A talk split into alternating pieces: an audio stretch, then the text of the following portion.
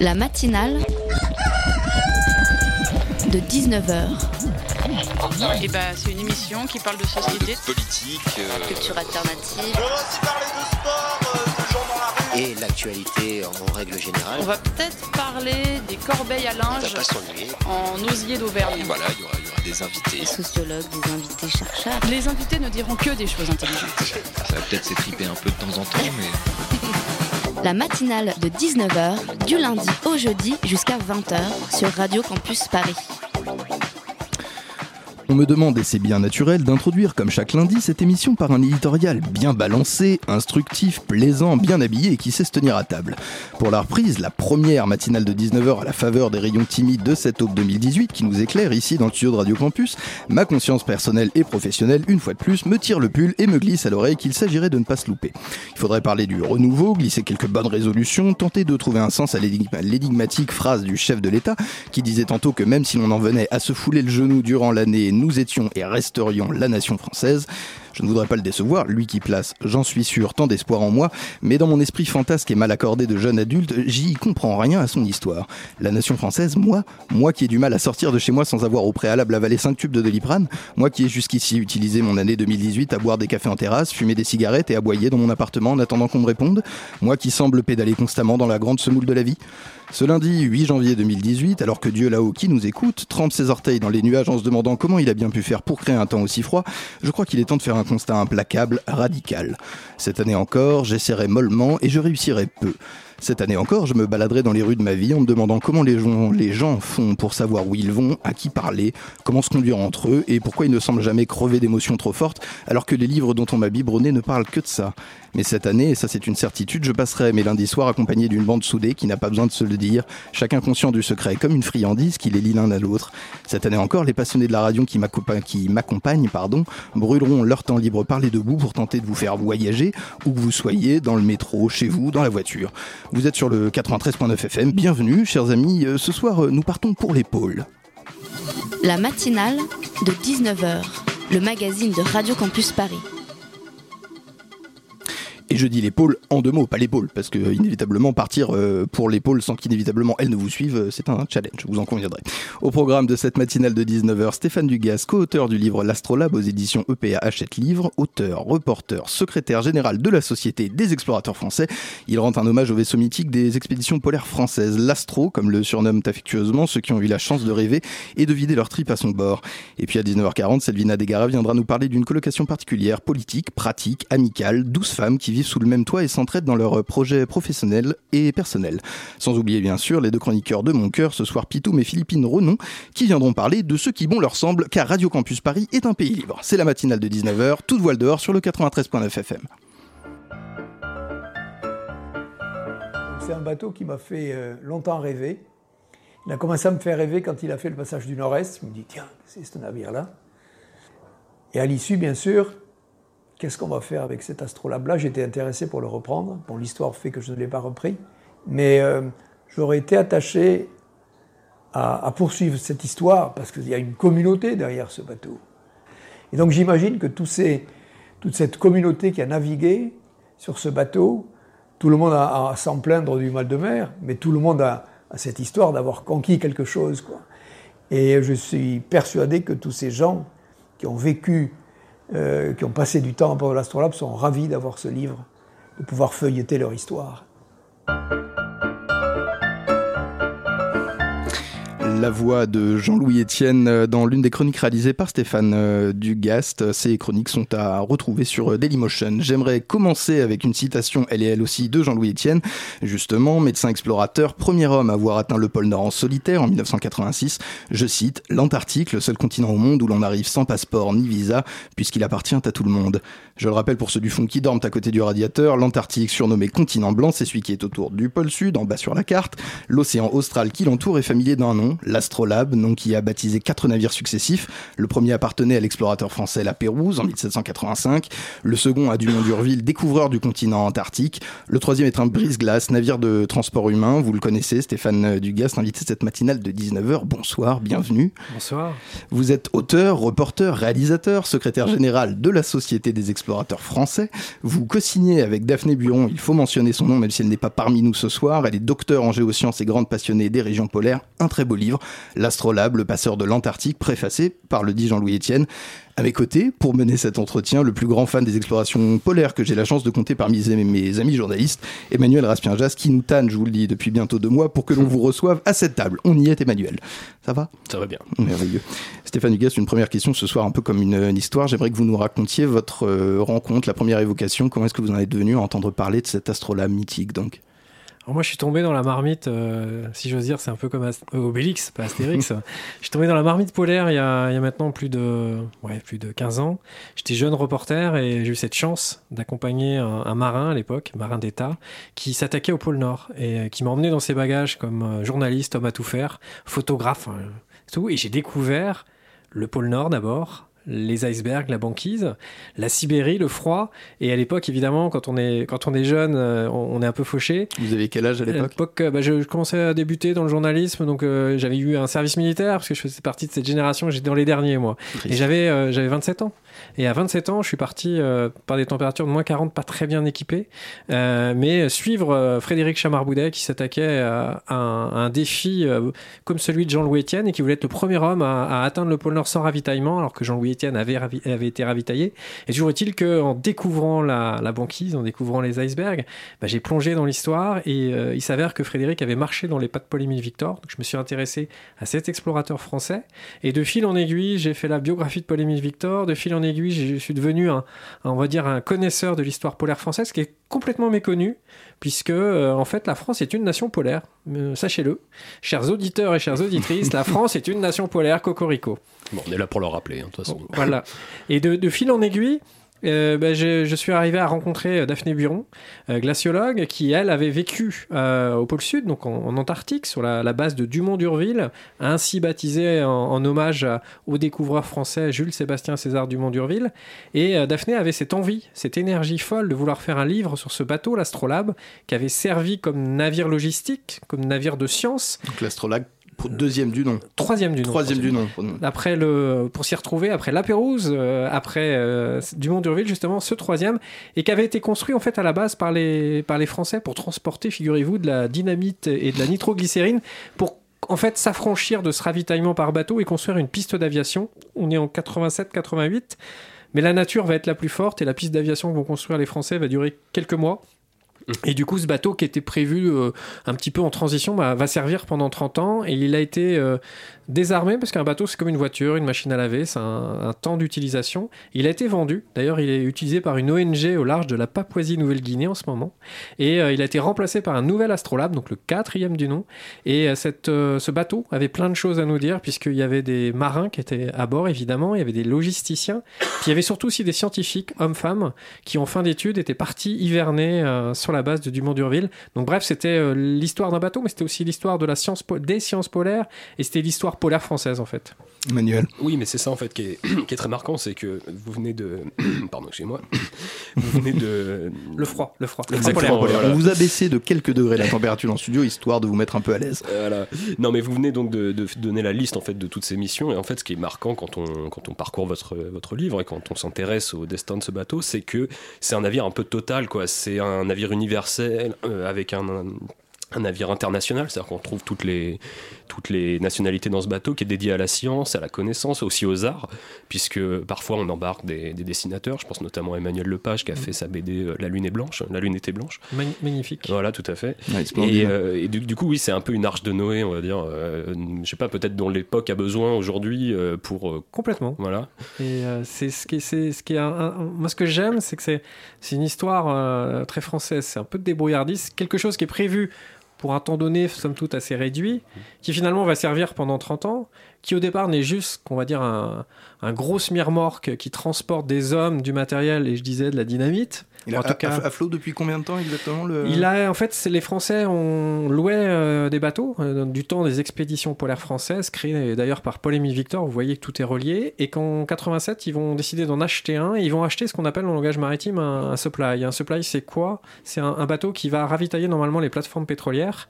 Et là, les Français achètent ce, ce supply, qui est- puisqu'un armateur euh, avait fait faillite. Enfin bref, j'en passe et des meilleurs.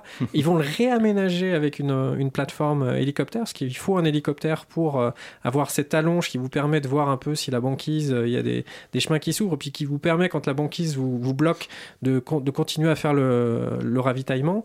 Et- et- et ce bateau va, va servir à partir de 1987-88, et ça va durer jusqu'en 2017, jusqu'à jusqu'à l'année dernière. Et donc pendant 30 ans, il va faire 5 à 6 rotations pendant l'été austral, donc c'est l'inverse de nous. Quand nous c'est l'hiver, c'est l'été euh, tout en bas.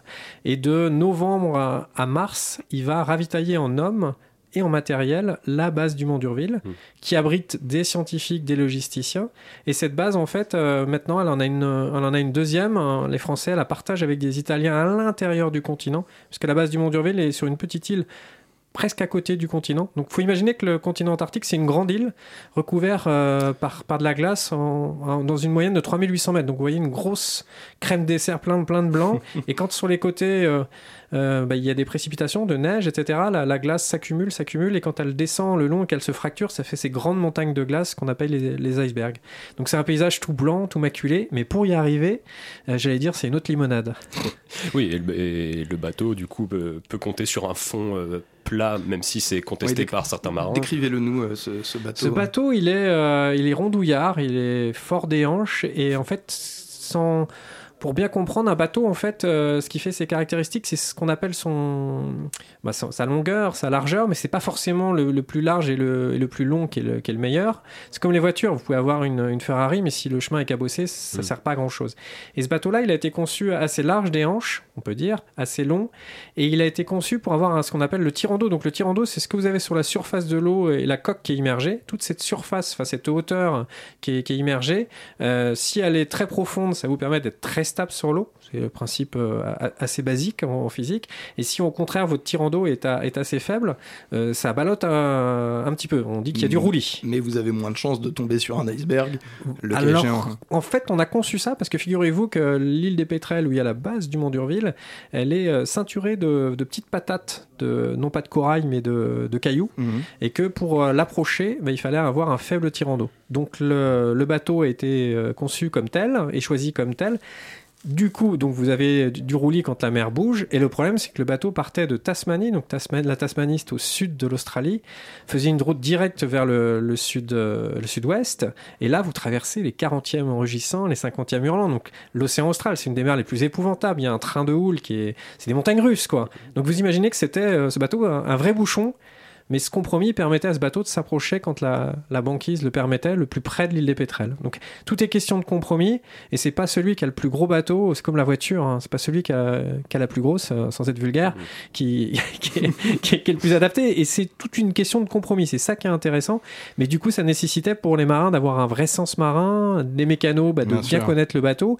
Et puis c'est des histoires de mer, et quand on, Et on les raconte, c'est une intéressant. résistance au mal de mer qui doit être assez euh, hors limite, euh, parce qu'avec un, un navire qui a un si faible tirant d'eau, vous vous exposez nécessairement à ce que le bateau gîte euh, à Il bâbord roule. et à tribord, mais complètement. C'est c'est horrible. Et ça, c'est- quand ça roule, en fait, c'est horrible parce que vous avez le mouvement d'avant en, arrière, donc de la proue à la poupe. Mhm. Ça s'appelle le, le tangage.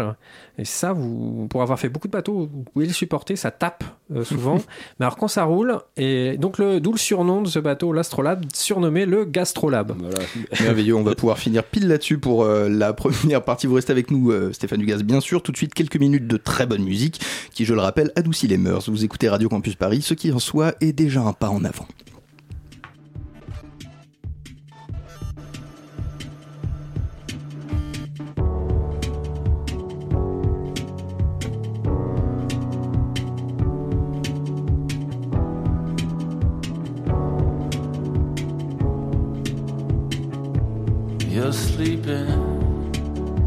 Night and day.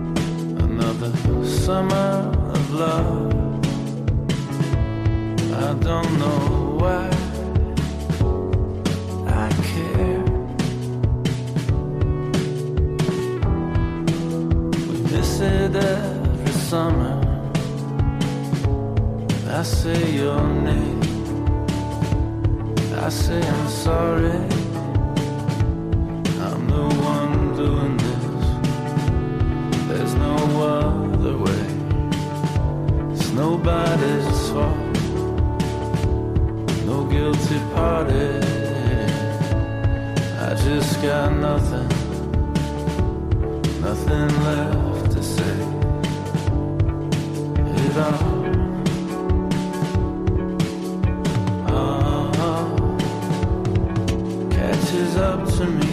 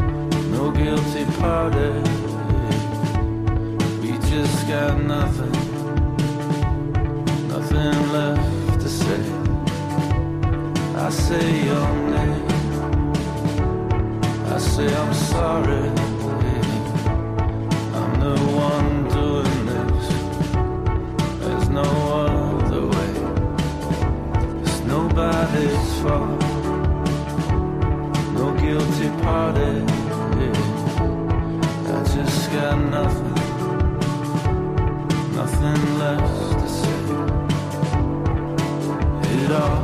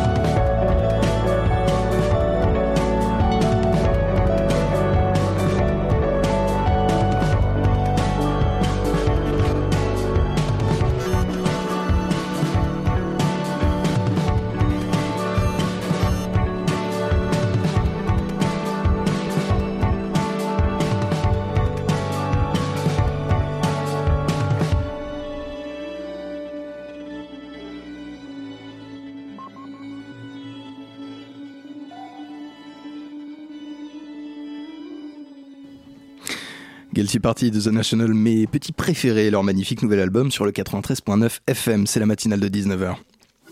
La matinale de 19h, le magazine de Radio Campus Paris. Son livre L'astrolabe, le passeur de l'Antarctique, coécrit avec Daphné Buron, nous emmène à la suite du, brise-glace pardon, français le plus connu de l'exploration polaire. Aux confins du monde, Stéphane Dugast est à la table de cette matinale. Euh, j'aimerais que vous nous parliez, que vous nous reparliez un petit peu de ce premier voyage en terre polaire, et j'aimerais vous entendre inclure, si vous voulez bien, dans votre réponse, deux aspects qui me tiennent à cœur au niveau du ressenti, ce que ressent le corps lors de ce premier voyage, et ce que ressent l'esprit lorsqu'on prend conscience un peu de ce qu'on est en train de vivre.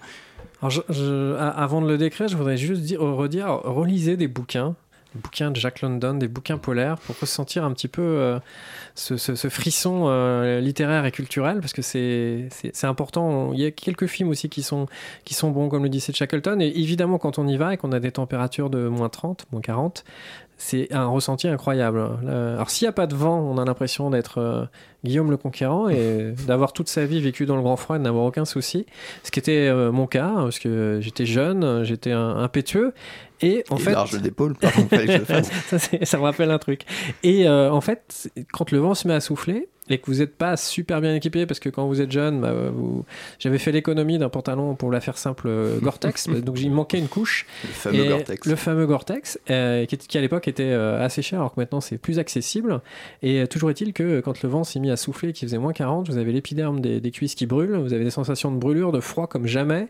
Et c'est ce, ce froid, cette minéralité et surtout cet air et ce ciel pur hein, au niveau des sensations c'est incroyable. C'est à dire que il y a les yeux qui sont qui sont attirés partout. Il y a le froid cette neige même si vous êtes né à la montagne ce qui n'était pas mon cas mais c'est pas pareil. Et, vous êtes dans, dans- quelque chose d'assez cristallin et dans, dans quelque chose où euh, en fonction du vent c'est plus ou moins supportable. Et en fonction de la sensation de votre fatigue de la façon dont vous êtes vêtu la façon si vous suez aussi parce que des fois si vous êtes trop habillé et que vous avez en marchant ben, c'est là que vous avez froid.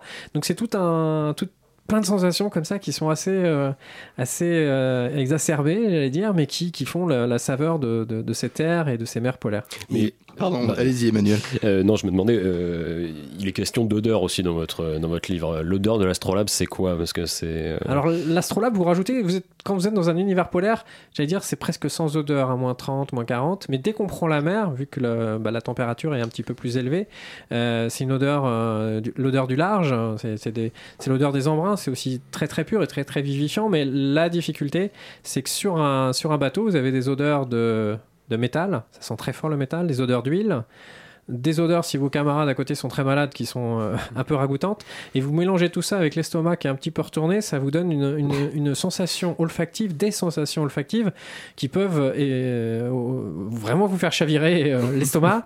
Et, et- et c'est- et tout ça quand on va dans ces mers quand on a des mers agitées même d'ailleurs on peut aller dans des mers agitées au large de la Bretagne ou en Méditerranée ou que sais-je on, on peut vivre ces sensations parce que ça, ça vous retourne le- l'estomac. Ouais.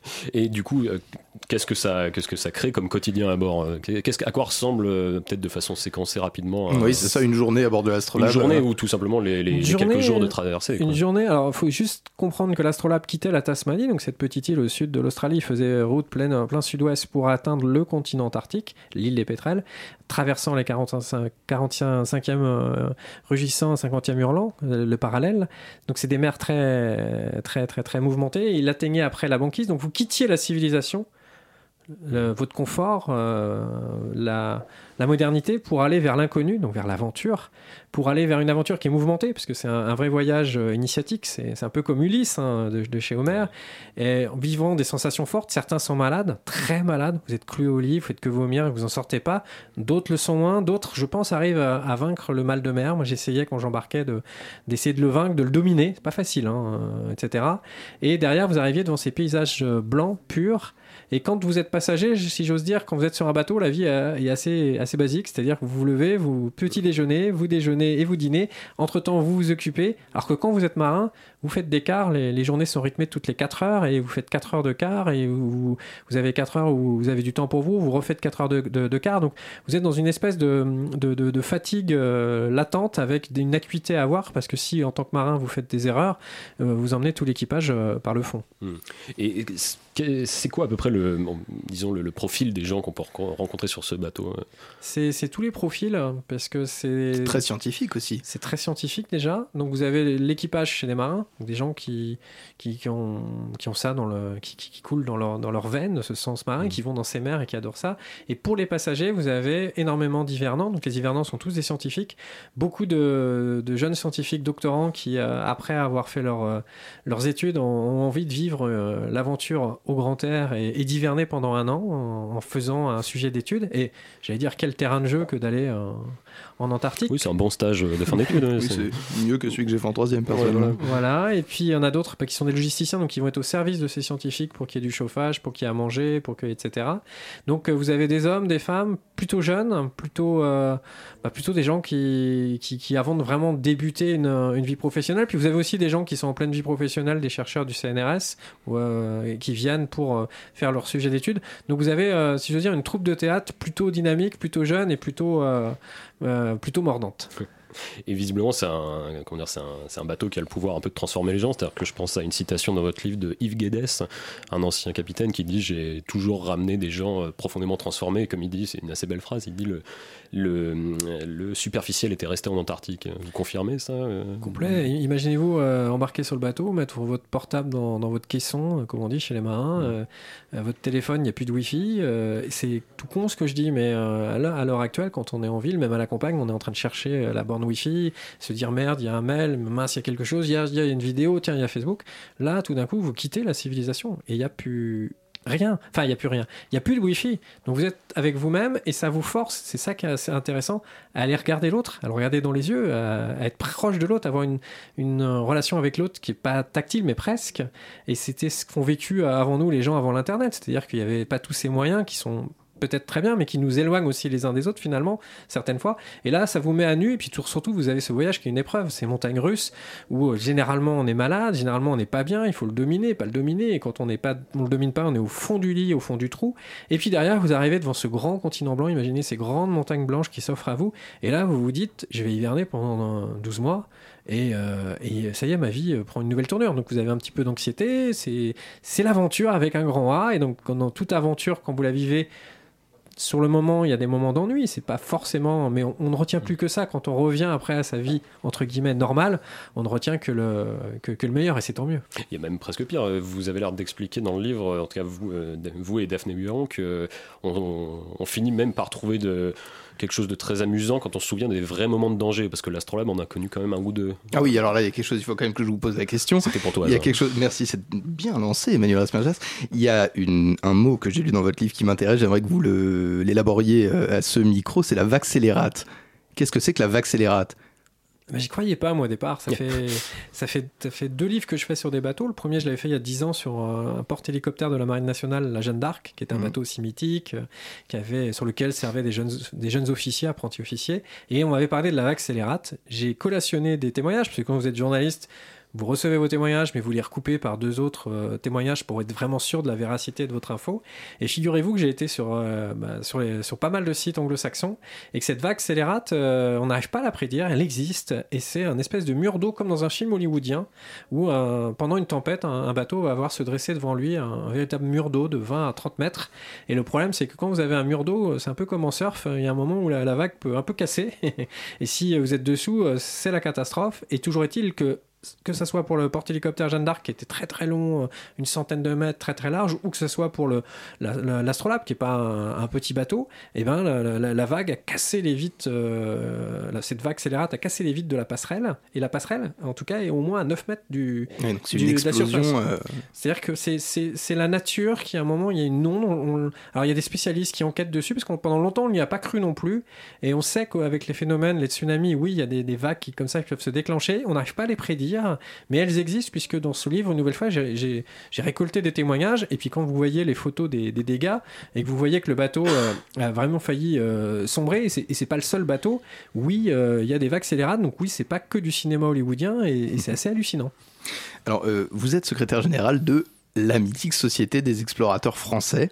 Est-ce que vous pouvez nous en parler de ça? Qui a fêté ses 80 ans, du coup, le 30 novembre dernier. Tout à fait, c'est euh, alors, secrétaire général, ça fait très soviétique. Ça fait un peu soviétique, on va pas se mentir. Je suis le capot du secrétaire. Et euh, la Société euh, des explorateurs français, c'est une belle création, ça date de 1937. Donc euh, il y a pr- pratiquement euh, 80 ans, et c'est des jeunes voyageurs, ethnologues, scientifiques, des gens qui étaient un, un- un peu curieux. Alors ne le cachons pas à l'époque, peut-être un peu bien nés, parce que quand on voyageait, euh, euh, on Il fallait était, de l'argent, il comme fallait de aujourd'hui, l'argent, hein. comme aujourd'hui. Mais néanmoins, c'est des, des jeunes qui, en, dans ce monde qui était en pleine effervescence, juste avant la, la déclaration de la Seconde Guerre mondiale, se sont dit c'est bien de voyager, c'est mieux de le partager et, et c'est mieux d'aller aux confluences de la science et de la connaissance. Et donc, dans, parmi ces jeunes hommes, il y avait Paul-Émile Victor. Donc, j'ai- signé sa biographie, donc je le connais bien, mais il y avait euh, Grand explorateur français. français, euh, polaire, euh, mais il y avait Alexandra Davinel qui a, qui a- qui a pénétré le Tibet in- interdit, donc il y avait déjà des femmes, il y avait des noms qui ont été un petit peu oubliés, et ces gens ont décidé de se réunir pour euh, que diffuser l'esprit euh, d'exploration, l'esprit d'aventure, et le partager au grand public, puisque jusque-là, quand on partait en exploration, c'était soit pour une conquête territoriale, qu'on est en pleine euh, époque colonialiste, et c'était soit, sinon, on gardait les, résultats entre soi dans les bons salons parisiens et on le partageait pas trop. Et la Société des explorateurs français va décider de, grâce à la radio, grâce aux conférences, euh, grâce ensuite à la télévision, bah, diffuser ce savoir. Et, depuis euh, 1972, c'est même devenu une association d'utilité publique. Et du coup, euh, l'esprit d'exploration existe. Il y a 250 membres euh, et des gens qui euh, font des explorations euh, sous la mer, dans la jungle, dans les pôles, maintenant de plus en plus sociales. Et ça, c'est bien. Et l'idée, c'est de montrer que bah, depuis que l'homme existe sur la planète, heureusement qu'il a été un explorateur ou une exploratrice, parce que sans ça, euh, la Terre serait toujours plate et on serait toujours dans des croyances obscures.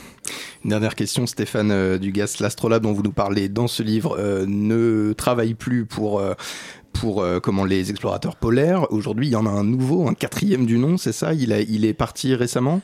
Alors le quatrième Astrolabe, c'est une belle tradition maritime. Du coup, pour une fois, euh, on a respecté euh, à la lettre la tradition maritime. Ce quatrième a, a quitté euh, son, le port de Brest cet été. J'ai eu la chance d'embarquer dessus à son départ. A rejoint la Réunion, qui va être son port base maintenant, et a fait ses premières rotations euh, le, en novembre-décembre. Là, il est dans la deuxième rotation euh, vers la Terre Adélie, entre la Tasmanie et la Terre Adélie. Il est, il est rouge, il est encore plus fort, plus costaud, et il est véritablement brise-glace.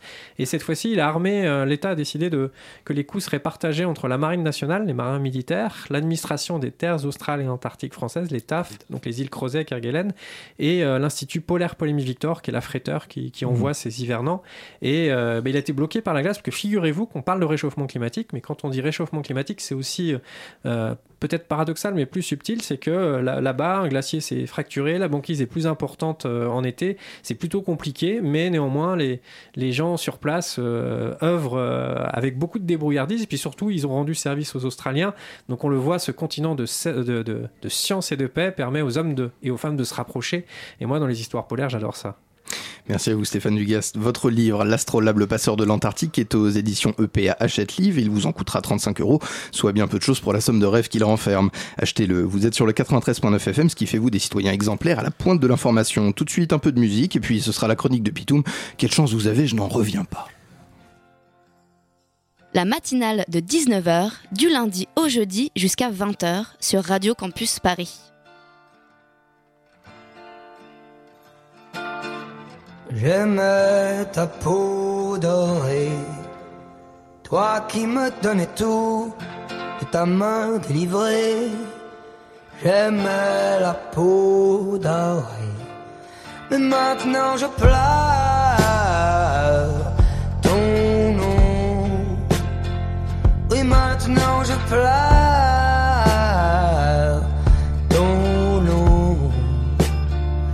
Un oiseau chante, je ne sais où. C'est, je crois, ton âme qui veille. Les mois ont passé, les saisons. Mais moi, je suis resté le même. Qui aime, qui attend que revienne le printemps. Qui aime, qui attend de reconnaître un jour le printemps.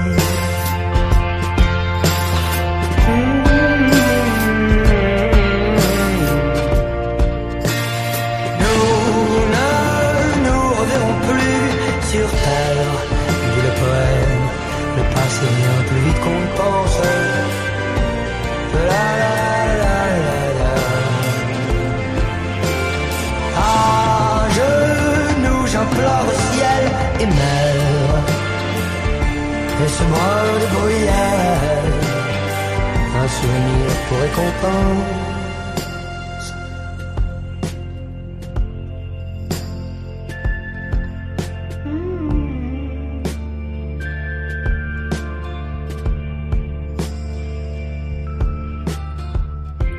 Cet endroit où dans l'ombre confuse les démons et les anges se mélangent Là je te rejoins dans cette brume épaisse que le tabac, le banjoin obscurcissent.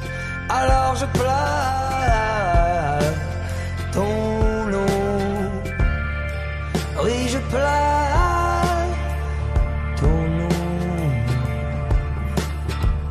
Un oiseau chante, je ne sais où. C'est, je crois, ton âme qui veille. Et moi, comme toujours, ont passé les saisons. Mais moi, je suis resté le même qui attend qu'en revienne le printemps. Qui aime, qui espère connaître. À l'instant, souvenir de Feu Chatterton sur Radio Campus Paris, il est 19h36. La matinale de 19h, le magazine de Radio Campus Paris.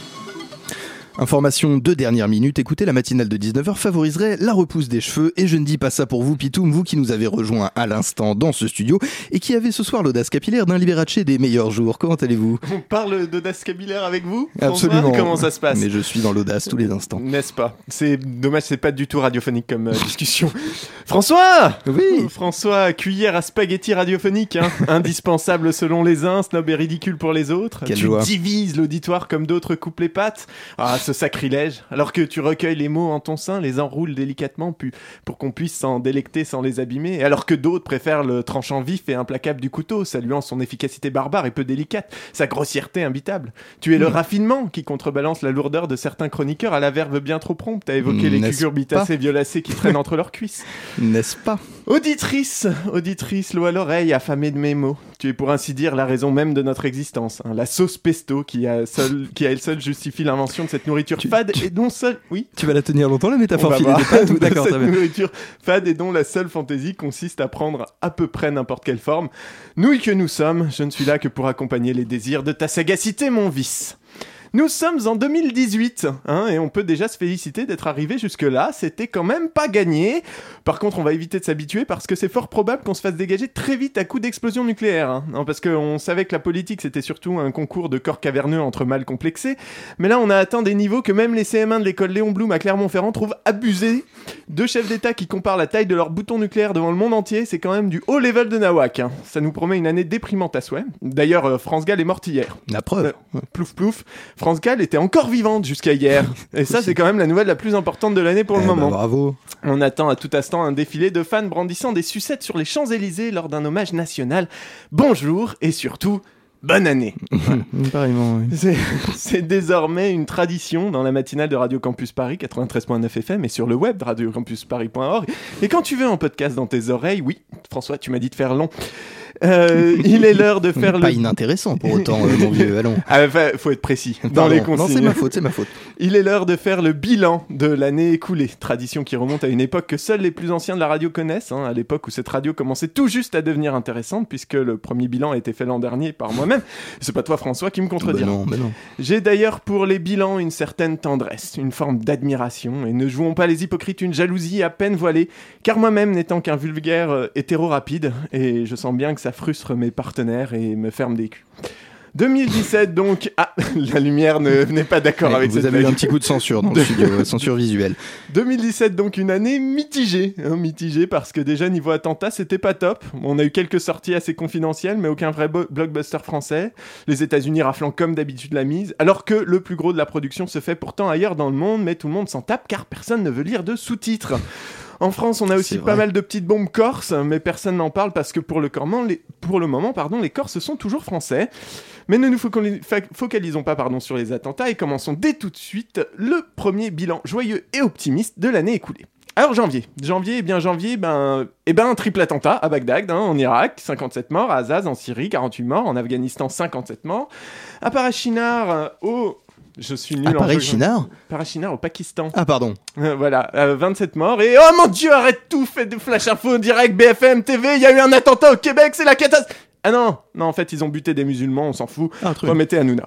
Tout va bien. Bon, de toute façon, le plus gros attentat, euh, ça reste aux USA, hein, qui le 20 janvier euh, a vu ben, Trump dynamiter la démocratie. En France, on décide que 2017 sera placé sous le signe du LOL, avec Hamon désigné à la primaire du PS.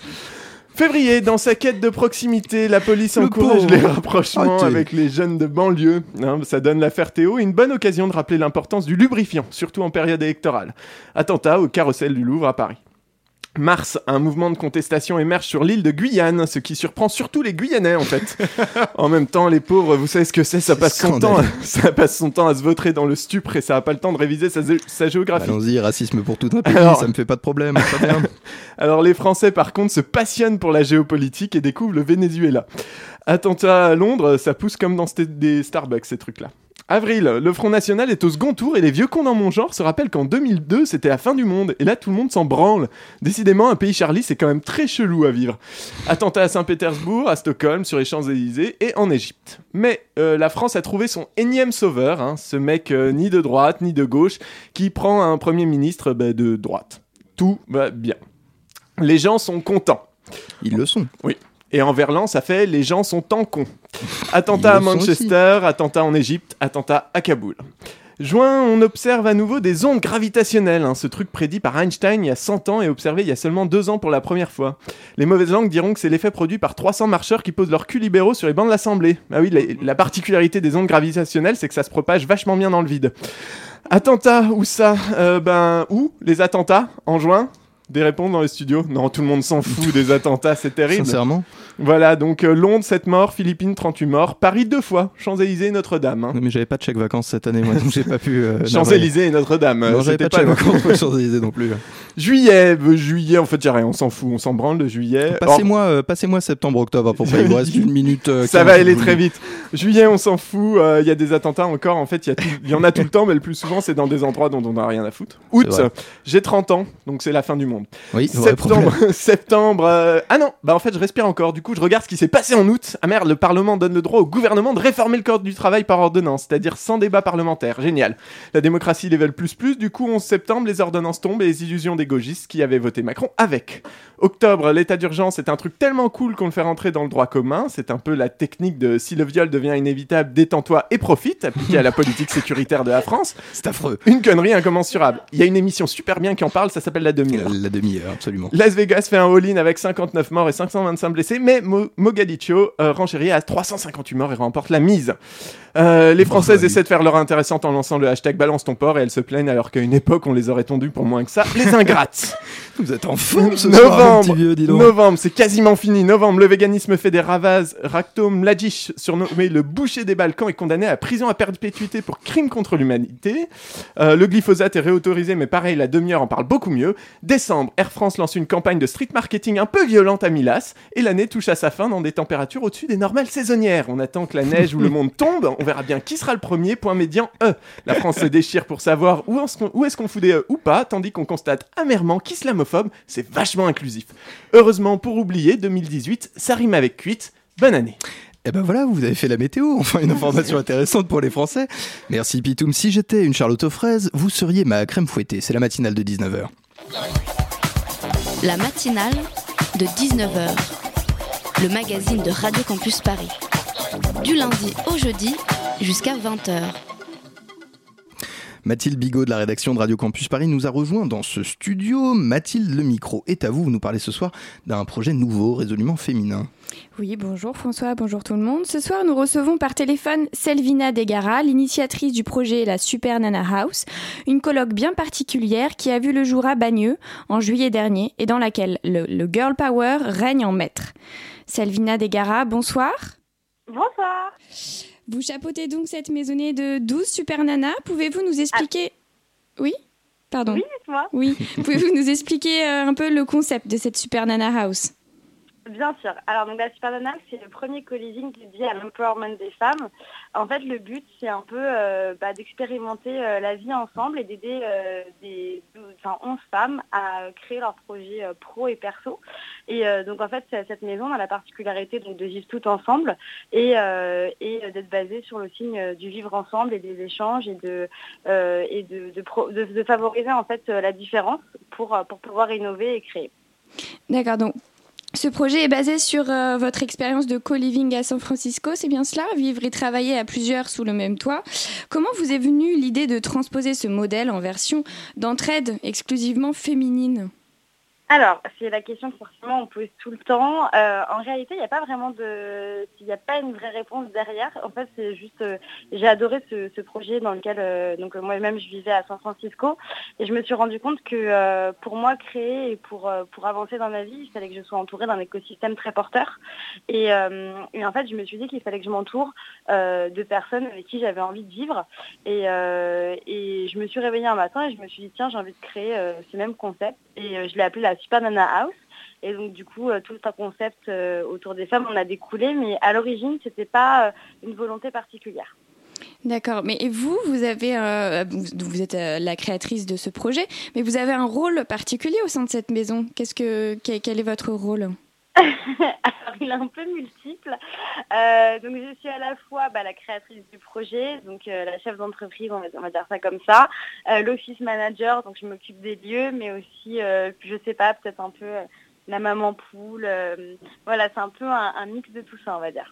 Donc oui, c'est ça, c'est, une véritable entreprise en fait. C'est une, une TPE dont vous êtes la, la patronne. Absolument, oui. Et vous vous rémunérez donc du coup comment euh, Euh, ça, c'est un peu discret, non Il n'y a pas d'indiscrétion sur Radio Campus. Excusez-moi, euh, Selvina Desgarages, je reprends juste euh, les ondes un, un petit instant. J'ai- une question. Vous allez répondre euh, à, à la question euh, de, de l'argent et ensuite je, je reviendrai vous voir avec une, une autre réponse. Absolument, la question de l'argent. Euh, je me rémunère en prenant une commission sur les loyers. Ah, D'accord. à votre avantage. C'est-à-dire qu'elle est un peu. Euh, bah, pas particulièrement. En tout cas, je, je, je gagne pas ma vie euh, que de ça. Alors, j'avais juste une petite question, je, la, place euh, entre, deux, interventions. Il y a quand même euh, quelque chose d'éminemment politique dans le projet, qu'on le veuille ou non, que ce soit une volonté ou non, et qui est euh, introduite par euh, ben, le contexte dans lequel on est tous euh, de- de- depuis cette année. Euh, C'est une volonté que vous revendiquez, c'est une volonté qui est seulement partagée par certains membres et pas par d'autres, peut-être? Euh, alors, c'est un débat, euh, enfin, c'est une des questions qu'on se pose souvent dans la maison. Moi, il y avait absolument, et je le redis, il y avait, aucune volonté derrière. Enfin, en tout cas, il n'avait pas une, en tout cas, c'était pas plus réfléchi que ça. Euh, maintenant, dans la maison, il y a des personnes qui, qui, oui, enfin, viennent parce que c'est justement une vie entre femmes, mais la plupart des filles, en réalité, c'est pas ce qu'elles cherchent. C'était plutôt de l'échange, de la synergie et du fait de vivre dans un écosystème porteur. En réalité, c'est beaucoup plus ça.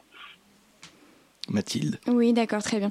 Et donc oui, dans, dans un article, on peut lire que le projet est d'accompagner et aider donc ces locataires euh, dans la réalisation de leurs projets professionnels ou personnels. Euh, Oui. Alors vous mettez en place des, des, des ateliers, des rencontres pour réfléchir sur différents thèmes, mais euh, vous êtes du coup un, un genre de coach personnel et professionnel tout à la fois. Est-ce que vous avez suivi une formation pour, euh, pour ça? Non, pas du tout. Non, non, pas du tout. C'est basé sur, euh, sur mes expériences et, euh, et, euh, et je sais pas, mon, mon ressenti des choses, on va dire ça comme ça. Il y a une date limite d'expiration à cette maison. Le loyer, je crois que vous le tenez pour un an, c'est ça? Ouais, exactement. Euh, J'aurai la maison jusqu'en juillet 2018. Alors, qu'est-ce qui se passe après?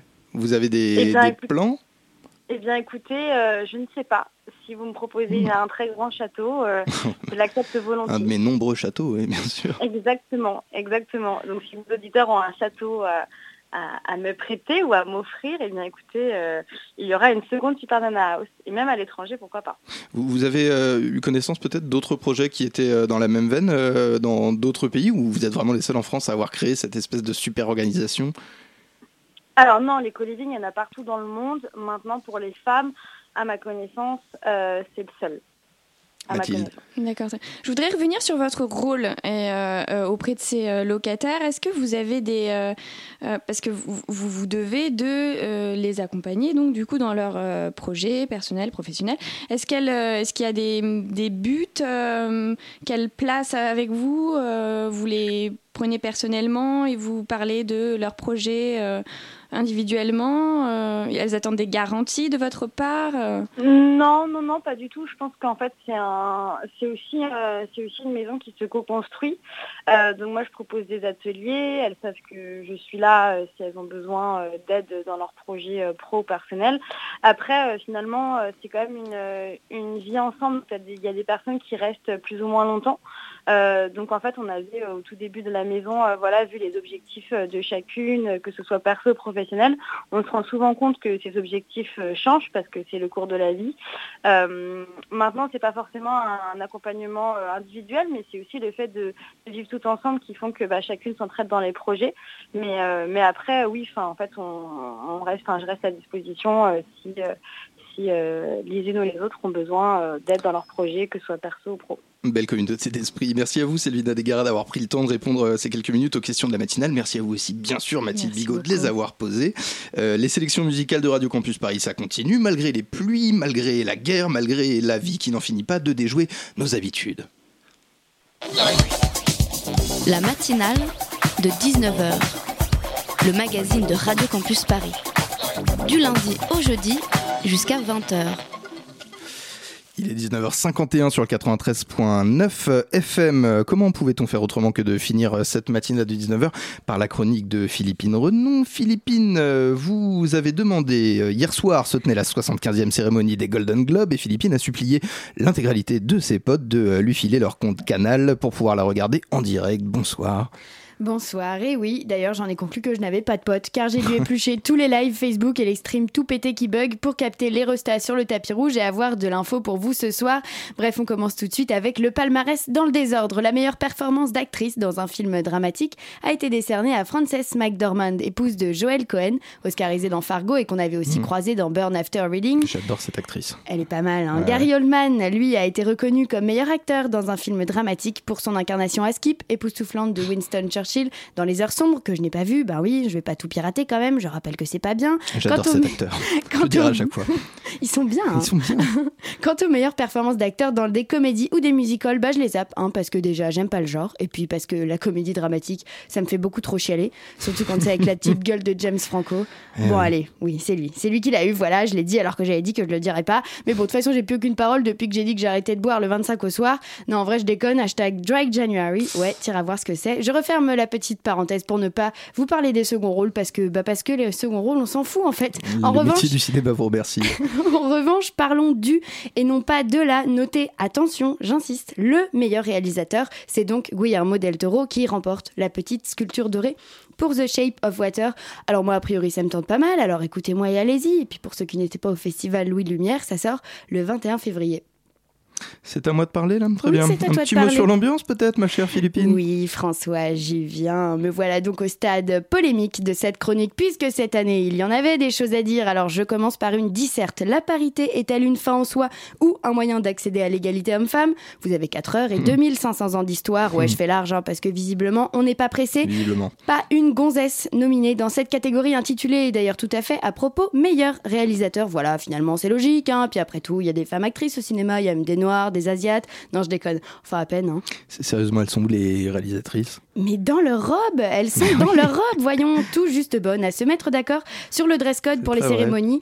Tout ça parce qu'un gros richou leur a à peine touché les fesses. 75e degré invoqué, on peut maintenant passer sans transition au meilleur dessin animé, Coco, petit Mexicain qui joue de la guitare et qui rencontre sa famille morte, donc sympa, hein Sympa. et puis la meilleure BO, c'est pour This Is Me, issu de The Greatest Showman, numéro 1 des ventes sur iTunes dans le monde entier. Euh, by the way, n'hésitez donc pas à aller écouter, c'est du bon sound motivation. Non, en vrai, on a bien aimé, ça nous a même foutu les poils et tout, c'était cool. Cool. Mais là, on va s'arrêter un moment sur la meilleure série car j'ai vu 3 des 5 nominés. Alors, je peux vous en parler davantage. C'est The Handmaid's Tale qui a gagné, mais je l'ai pas vu. Alors, on zappe hein, parce que sachez que ma mère a dit que c'était cool. Était en course. était en course. Donc, Game of Thrones saison 7. J'en profite pour annoncer à ceux qui jusqu'à présent passaient une bonne journée que c'est confirmé. Il faudra bien attendre 2019 pour la saison 8. Il précise pas les mois, ce gros bâtard.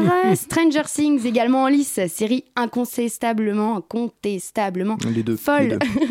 un casting de gamins a donné envie de filer des Oscars, vraiment. BO tout droit sorti de l'antre du Demogorgon, les vrais savent. Et puis alors The Crown qu'on valide à sa place de, bah, bah, de pas gagnant finalement, et limite qu'on dévalide de sa place de nominé. Tout ça pour vous dire euh, mon incommensurable déception en l'absence de ma série préférée, et ce pour quelques années je pense, car j'aurais bien filé le Golden Globe à Dark, sorti le 1er décembre sur Netflix. Je l'ai personnellement torché en une nuit, en compagnie d'ailleurs d'un petit cum qui a pris grand soin de checker mon attention sur chaque détail. Et il avait raison, lui, qu'il avait déjà vu, car tout compte là-dedans, la puissance de chaque instant visuel, audio, BO, expérience mentale et véritablement cinématographique qui méritait la récompense. Et puis pour finir, le globe du meilleur film dramatique, c'était pour Three Billboards Outside Ebbing, Missouri. Et ça a l'air très très bon, ça sort le 17 janvier. Mais j'ai quand même trop la haine, moi, je voulais que ce soit pour Call Me By Your Name, une histoire de premier amour comme vous n'en avez jamais vu. Il y a du soleil, des torses nus, des pêches et de la poésie. Un film sensuel euh, au point qu'il en devient sexuel, une caresse en somme. J'espère qu'on en reparlera le 4 mars pour les Oscars. Voilà, j'ai pas tout dit, mais au moins je vous ai fait un petit coucou en cette belle, nouvelle et heureuse année. Merci Philippine, vous êtes le fémur de cette radio. Oui, je le dis, sans vous, tout s'écroule. J'ai juste une petite question quand même. Dark, c'est- c'est une série allemande. Euh, oui, On tout peut à donc fait. maintenant affirmer qu'en 2018, les Allemands font de bonnes séries. Mais c'est incroyable et en plus la voix est euh, délicieuse. Vous m'avez fait ma, ma soirée. On le savait, on, on le savait que, que ça arriverait, mais, mais l'on n'osait pas trop se le dire. On, on plaisantait pour repousser l'inévitable. Mais il est temps d'affronter la dure réalité de l'horloge, alors que nous sommes à peine à quelques minutes de la fin de cette émission. Mes amis, la matinale de 19h est en train gentiment de se terminer. Tel le générique en sépia d'un mauvais, fi- mauvais film pardon, des années 2000, imaginez nos visages riants qui défilent, figés dans des postures bravages et immortelles que seule la jeunesse autorise. Emmanuel Raspienjas et Mathilde Bigot, encore présents dans ce studio, qui ne dit rien respectueusement, mais qui nous regarde avec une affection mêlée de tendresse, mes intervieweurs, nos patronnes, Nina Beltram et Elsa Landar. Elsa Landar, qui, je le signale, et c'est un scandale, est encore en vacances. Ne venez pas me dire après que nous sommes tous beaucoup trop payés. Les chroniqueurs de mon cœur, bien sûr, Pitoum avec sa magnifique intervention de seulement 17 minutes 30, et Philippine Rénon qui vient de nous faire un magnifique retour sur... Ce que c'est comme cé- cérémonie déjà? Eh ben, c'était les Golden Globes, mon je, vieux. je hein. ne regarde pas du tout la télé. Euh, sans oublier bien sûr Majonki paisible, sans qui vous n'aurez rien entendu ou mal entendu euh, de cette émission. PH, intangible réalisateur de vos lundis soirs. Tout de suite sur le 93.9 FM, je les vois frapper le sol du sabot comme des chevaux, des chevaux fiévreux sur le point d'entrer en piste. Ces pièces détachées, de quoi nous parlez-vous ce soir, sublime pur sang de la culture? Mais tu nous fais toujours à peu près la même annonce de En fait, je vous imagine tous comme des pressé, chevaux dans alors les que je suis box, tu vois, le côté un peu. calme. C'est vrai, c'est vrai, vous avez une voix d'un calme olympien. Mais enfin, pour moi, vous serez toujours un pur sang, un Hidalgo. Alors, le pur sang, de quoi va parler le pur sang ce soir? Je ne serai pas tout seul, je serai en compagnie de la compagnie Les Antichés pour parler d'un festival dédié à la jeune création, le festival Trait d'Union qui aura lieu à partir du 11 janvier au théâtre El Duende à Ivry-sur-Seine. Retenez la date, c'est le 11 janvier à Ivry-sur-Seine. Et ben moi j'en frétille d'avance comme tous les lundis soirs. Écoutez-les sur le 93.9 FM. Confidence, ils sont bien meilleurs que nous. Adios compañeros, c'était la matinale.